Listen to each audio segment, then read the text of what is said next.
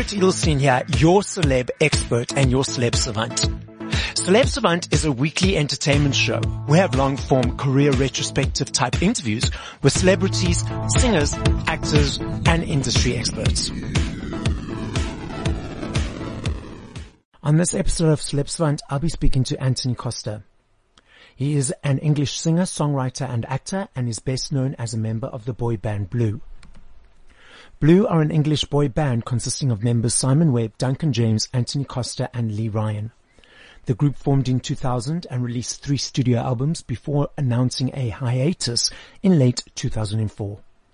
2011, the group reformed and represented the United Kingdom at the 2011 Eurovision Song Contest in Düsseldorf with the song I Can coming in 11th place with 100 points.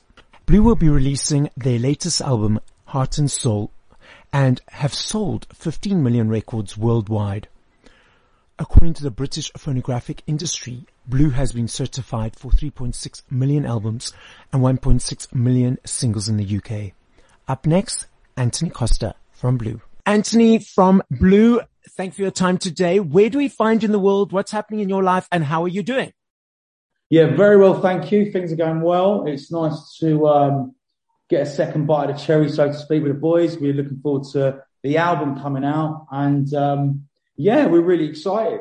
Things are looking up, which is great. How did you guys uh, choose the name Blue? Where does it come from? Oh God, oh, wow, that's a that's a big question that we haven't answered for about twenty years. Um, I think back in the day, it was a lot of boy band names, uh, Backstreet Boys, Boyz II Men, yeah, and we didn't want to even though we respect them and, and, love what they do, we didn't want to go down that, hey, we're a boy band, let's call ourselves like boys like, you know, boys are us or something. Do you know what I mean? So at the time, Pink was um, out and she was having a really, you know, she was being amazing. And we thought, what about like blue? Like, what about that? That, you know, it's a color. It means nothing really. It's just a name. And that's how it stuck really. That's how it, um, that's how it come about. Where did you guys meet? Tell us a hybrid version, a version oh, of the blue story? uh, if you buy the book, it's all in there. Um, I think we all knew each other on the audition circuit. Um, we saw each other on different auditions. I met Lee when he was 14, I was 16, um, you know, uh, pursuing the dream of, you know, being in the entertainment business. Then I met Duncan. Uh, me and Dunk decided to pursue, you know, doing the band. And Simon was living with Lee, and yep. from that day, I was the last person to meet Simon. And then me and him got on like a house on fire, and Blue was born. Brilliant.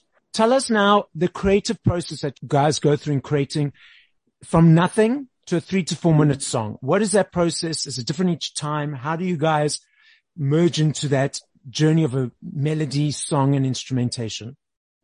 Oh God. Um, it, it's more of a case of like when you're in a studio, you sort of have have um, have ideas, uh, what the song's about, how you want to pursue it, how you want to write it. Personally, for me, we like writing with different producers that have a beat. I like writing to a beat. I can't sit there and I'm not one for sitting there on a plane to and write a song. I'm I'm not that um, I'm not that much of a genius, but some people can, and I respect that. But that's not how I personally work. I like to work with someone, bounce ideas, get some good top lines going.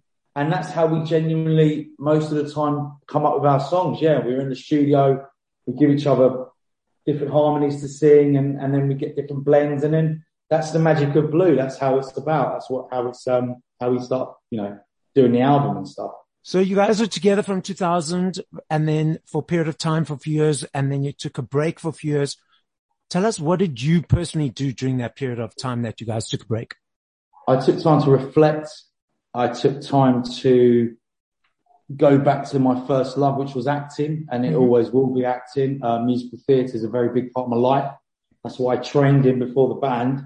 And I went into musical theatre um, shows, and I did that for five, six years. Um, and I and I loved every minute of it. I loved the fact of being someone else on stage for two hours a, a night. And I love the process of starting rehearsals and finishing on a, on performances. As is the recipients of musical theatre, we go there one night, we see it, we love it, we give a standing ovation. But Yeah. it's not easy doing musical theater. I mean, you guys have the rehearsal process and then it's how, however many shows a week. Some days it's Yeah. two shows a week. How do you keep yourself energized, focused, uh, to keep going uh, through that process weeks, months, even years sometimes? Yeah, the audience gets when you're doing a show like in a musical theatre. Yeah. the audience gets you going because every audience is different. Um, they're not necessarily there to see you as the guy from Blue. They're there to see a show, and that's what I love. I love the fact of being in an ensemble piece. Um, whereas you know, being in Blue is completely different from being in a musical because if you do a Blue concert, nine times out of ten people are there to see you and the music, which is great. Yeah. But for me, I like the challenge of being on stage, being someone else, and just showing people what I can, what I can do on stage. That portrayal of someone else, I suppose, is takes you away from being you for two hours. Honestly, it's the best feeling. It's the best feeling in the world. Honestly, it really is. It really, really is. I love it. I thrive on it. I love that process. So if you do something people don't like, you can just blame it on the character. Exactly, exactly. like you know, when you're playing a villain in, on stage and you're playing a baddie. Obviously, I'm not a bad guy, but yes. people really believe that, and it's great. Like I've done, I've done pantomime, I've done Christmas shows where I played the villain, and I love it. I thrive. I love getting booed. I love, you know, telling the audience to shut up and stuff. It's great because you could just, you could just get away with it. It's fantastic. What's your bucket list of top three musical theater shows that you'd like to be in that you have yet to do so? Jersey Boys is one. That's Yeah. top of my list. Um, I'd like to do Miss Saigon, close second. Yeah. And oh, three. That's a good one, man. You got me. You got me. Um, three. I think it, I think if I if you asked your my 16, 17 year old self, it'd have to be Grease because it was my favourite musical growing up. And Yeah. yeah, I'd love to sort of, you know, go back to being 16 again with with a, with big hair and a big quiff and thinking I'm Dan Zuko. That's so cool. the journey of blue, you got, guys got back together. We've been, have had a new album a few years ago. We've got the new album now. What reinvigorated you guys to get back together? What was that journey like of being away and then remerging? Obviously you guys were still in contact with each other. yeah, of course. Yeah, Definitely, absolutely. Did the energy change from when you were guys were first recording to when you rejoined or was it like riding Oh, God, yeah. bike? Because when we first started, none of us had, you know, none of us had families. Uh, Simon had a child from a previous relationship, Yep. but none of us were, you know, had long-term partners, baby, kids at the time. And I think you, you got a different mindset. I think when, you know, it was a great time, don't get me wrong, but you're in a bubble. Whereas now it's literally, you're juggling everything, you know, Yep. you're juggling trying to be a dad, trying to be a dad to your kids, teaching them right from wrong. But in the meantime of that, you, you're pursuing your job. You know, um, like next week, my kids are off school next week uh, for half term, but I won't be here because I'm I'm I'm up and down the country promoting the album. Yes. So it's it's it's uh, it's it's a lot to take, but you have to do it. And sometimes I think you got to think to yourself that we're here uh, to provide. We're here to to do the best we can and Yep. provide that our children, you know, touch wood, have good futures for them in the future.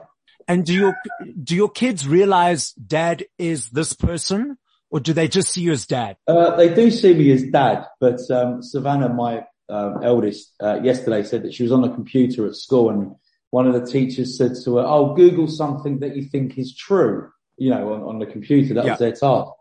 And Savannah Googled um, the boy band Blue, and up, up popped, you know, her dad's face, and all her schoolmates were like, "Oh my god, that's Savannah's daddy!" You know, that's Savannah's daddy, and it's great. It's nice that they realise what I do for a living, you know, Yes. rather than telling them off because they, you know, got, got their bedroom, you know, uh, messy. So yeah, it's great. It's great. It's good fun.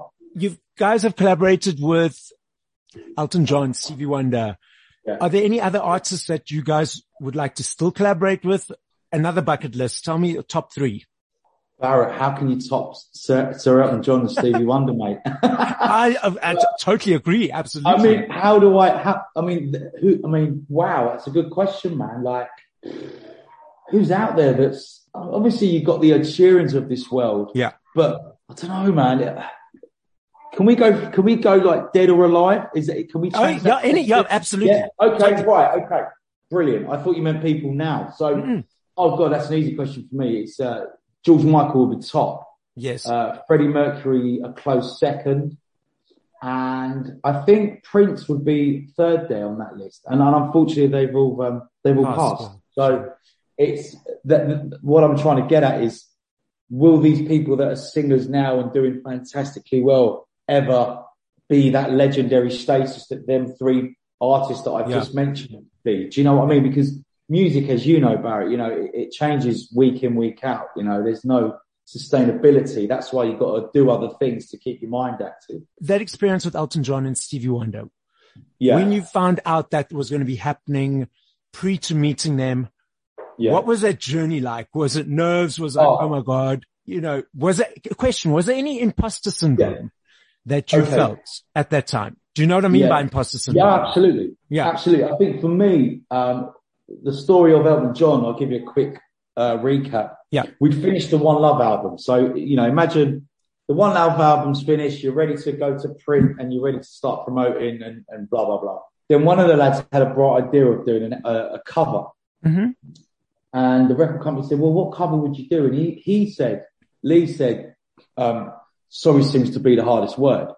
And for a laugh, he went, oh God, could you imagine if Elton John sang it with us for like, just a laugh? Should we just ask, should we just ask their management? This Yeah. was just like a blase convo. So, uh, record companies asked Elton John's record company management, uh, and they said, yeah, Elton would love to jump on board. He thought, uh, All Rise was the best album of 2001 Oh, wow. Cool. which is wow, a credit in itself, you know. Um, so we were like, oh my god, like this guy actually knows who we are.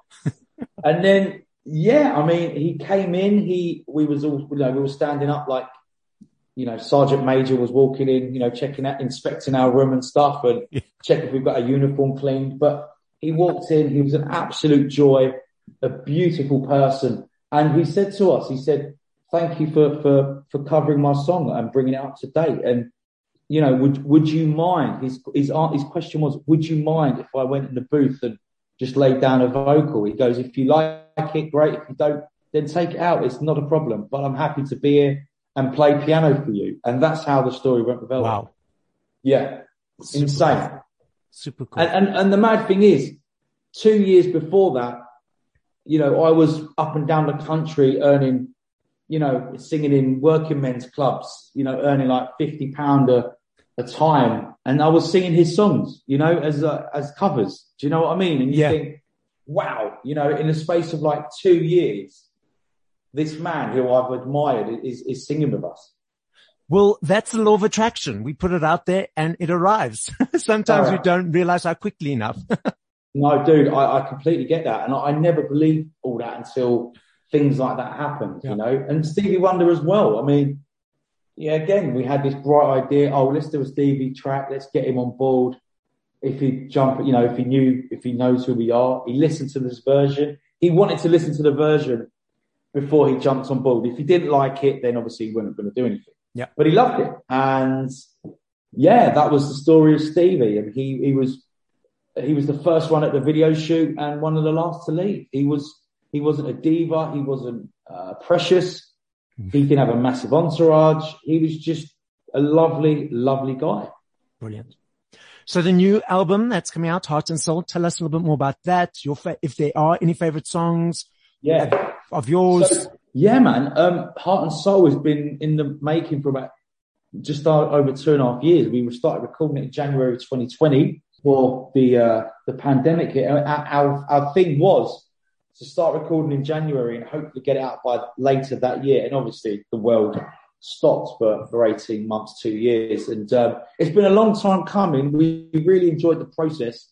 Uh, even though it was a bit strange because we all went into the studio at various times. That was one of the first uh, albums we've done where we haven't been in the studio as a collective. So that was quite strange, sort of hearing one of your bandmates' vocals before you start singing and they're not in the room. Do you know what I mean? So yeah, we was we're happy. Um, I'm, I was very honoured and chuffed that my first our first single was "Haven't Found You Yet," which is a song that I co-wrote, and um, there's some fantastic tunes on there. There's a you know there's a track called Magnetic, which is very blue, ballady based. Mm-hmm. Uh, there's a, a, This Could Be Love, which is such a great concert song. You know, it's big, it's, it's big vocals, it's big instruments, it's big sounds.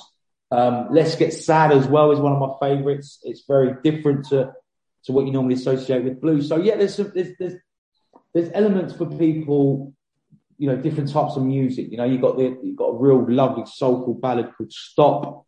So yeah, it's just we're so excited about it. We're so excited to for people to hear it now. Well, I'm looking forward to it. The tracks that I've heard, Heart and Soul, and the ones you mentioned are super. Them. Brilliant. Thank brilliant you. tracks. And previously, you know, it was vinyls, cassettes earlier on, yeah. then the CDs. Yeah. Those are yeah. making a comeback gratefully. I love me a CD. I have to have a CD. I like the pages. I like the color, mm-hmm. t- turning the pages, all that stuff. Now we've got these digital platforms. What are your perceptions of the way people consume music now compared, compared to when they previously well, did? Again, I come back to my kids. I was clearing out the garage, Barret, and I, yeah. and I found some um, old cassettes of demos that me and the boys done from all those years ago, uh, and CDs as well. My, again, my, my eldest asked a question. She went, so what does that do then? I said, oh, this is a cassette. she went, she said, um, but how do you, and I said, this plays music. And it, her face was just like, what the fuck? I, I don't understand that. Like, she obviously didn't swear. I don't understand. So she said, so that's not Spotify. I went, that's a stupid. And I, and it's funny now that, you know, YouTube and Spotify and Amazon Music and Apple, I, um, iTunes, it's great. Don't get me wrong, but I'm like you, Barret. I'm very old school. I love yep. reading CD covers. I love reading who wrote the songs and, and, and who were the writers and the lyrics of the songs. That's how you learn your lyrics, you know. That's yep. how you learn your lyrics to the concerts, you know. So, uh, so yeah, I'm very old school. Uh, it's taken a while for the uh, for that to sort of adjust in my head.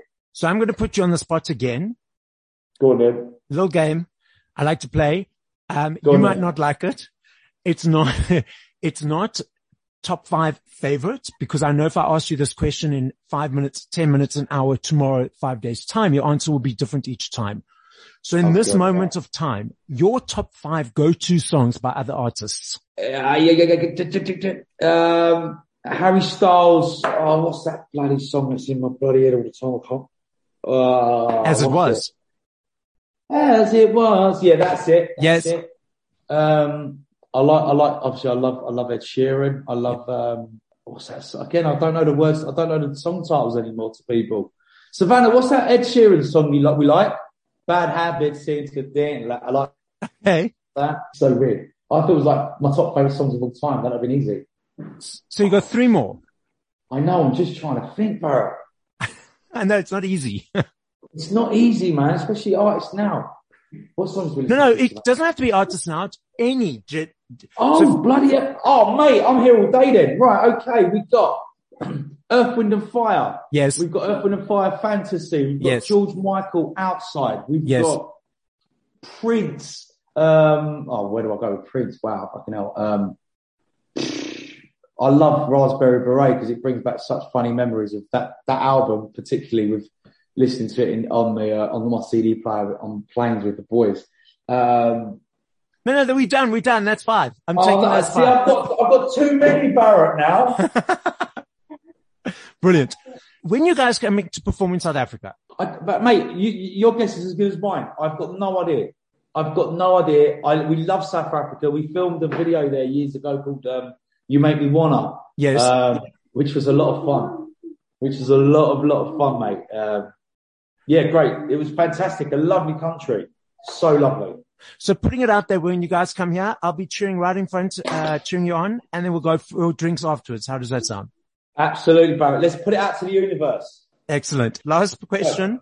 Uh, tell me, this podcast is listened to throughout the world. South Africa, the top three countries are UK, USA, and South Africa. As a final message to the listening audience, what would you like to say?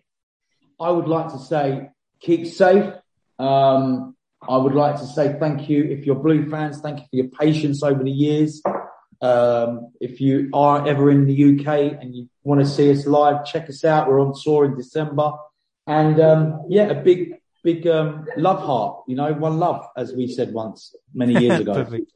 And that was 20 years ago today. One love came out. Oh, really? So a brilliant way to celebrate the anniversary.